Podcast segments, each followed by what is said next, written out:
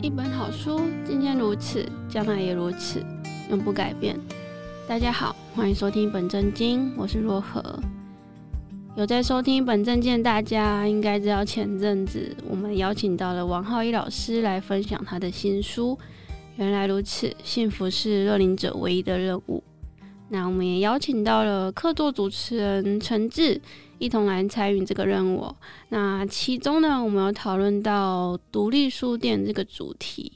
那其实，在访问的当下呢，我甚至是有一点热泪盈眶。毕竟，书店对我来说本身就是一个无可取代的存在。那也刚好前阵子呢，我的朋友。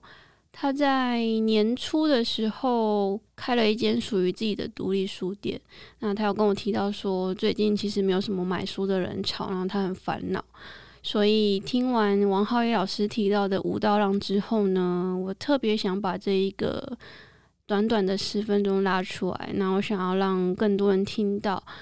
有这么一个人，他把独立书店的灵魂刻画出来，并且写成了文字。那我不相信，不只是人跟人，人跟书之间呢，也有着灵魂的交流。那接下来就把这十分钟献给大家。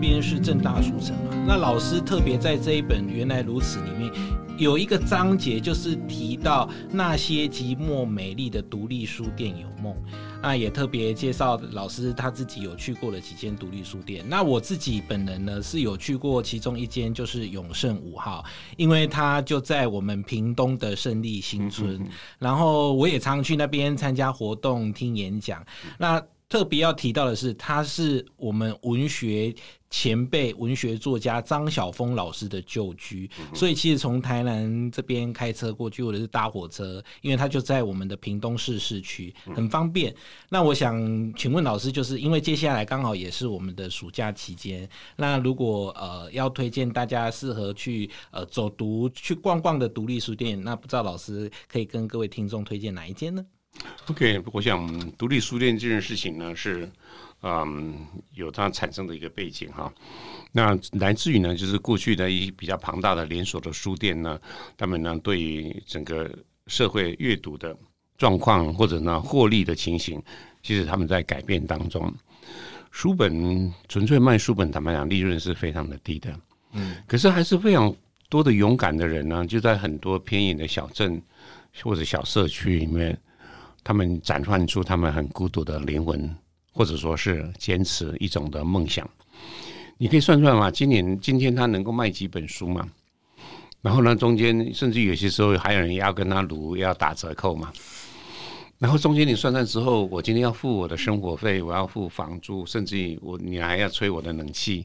各式各样的东西，能够算算之后，轻轻的坦白讲，那不要倒贴，就感觉就阿弥陀佛了。嗯，真的。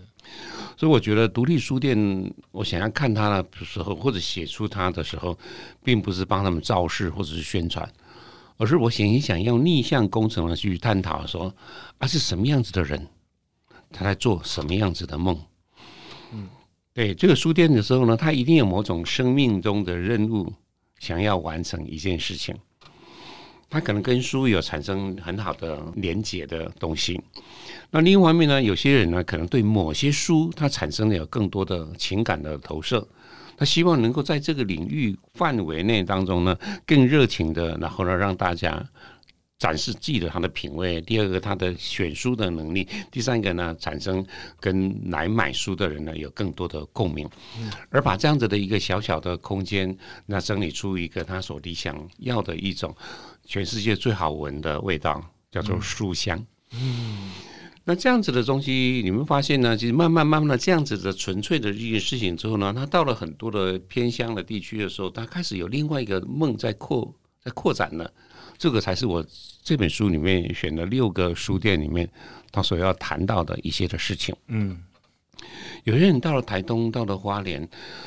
然后呢，他们很多的小的，而且是很多原住民村，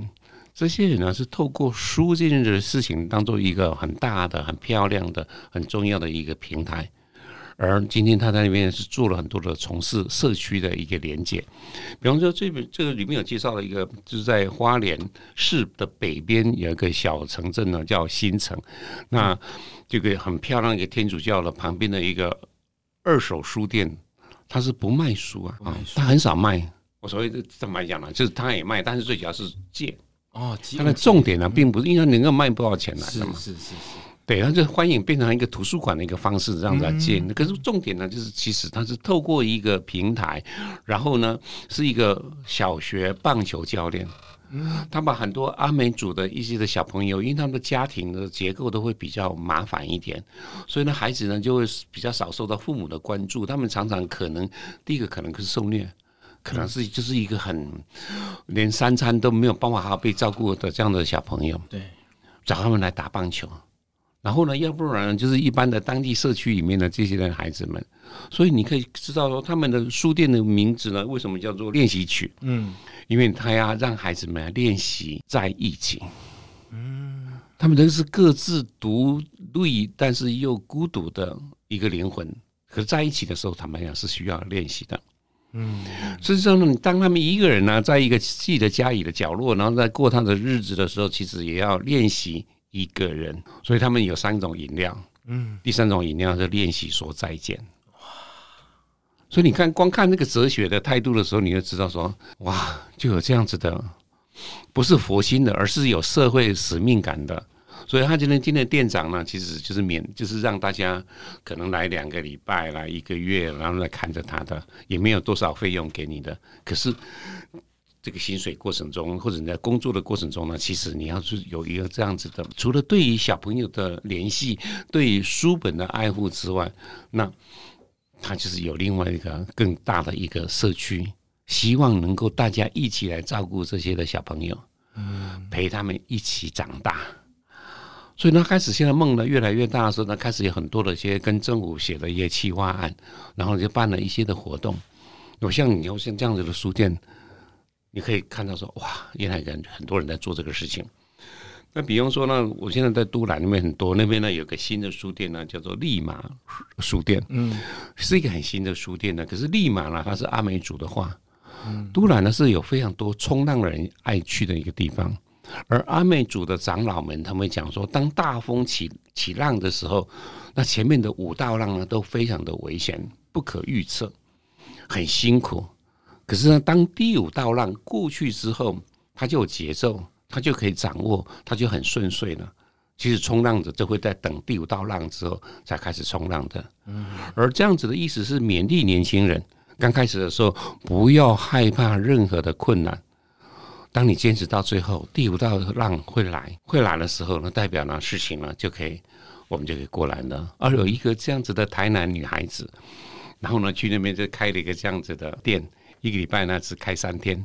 其他的时间呢她其实都在翻译，另外一方面呢就在冲浪。你说哇，原来有一个这样的店。我跟他产生最大的一个连接的地方呢，是每个礼拜六呢，因为都兰那边有很多的人种有机蔬菜，嗯，所以我们在群组里面在下单，所以呢，就是礼拜六下午的时间里面呢，他们那些的农户们，他们就会把你所订的菜呢，一个塑料袋一个塑料袋绑好的，你那个就要去，你自己，它上面会告诉你多少钱，你把钱弄好之后就丢到那边去，你就直接去那边取菜，那顺便买一本书回家。而买书的话，我都很喜欢用原价，嗯，因为这个东西呢，是我今天如果要买折扣的话，我今天到很多的书店里面就有当季的或者一些特别的。可是我们用原价来买书的时候，其实就是支持他继续活下去，继续吃撑下去。你想想看，我们刚才讲的，他一天能够卖几本书吗？真的，对。所以为什么会有一个这个东西呢？就是我开始呢，慢慢的喜欢逛这样子的不同的有主题的、不同的使命的、不同他可能自己都还没有察觉出来的，为什么要开一个书店这个原因。当然，另一方面呢，是我童年的时候，其实我母亲嗯对，也是开了一个这样子所谓的，现在目前叫做独立书店。那过去的时候呢，叫做。小说跟漫画的租书店，租书店，对，这样子，所以那个感觉对我来讲是一个非常美妙的一个一种生活的样态。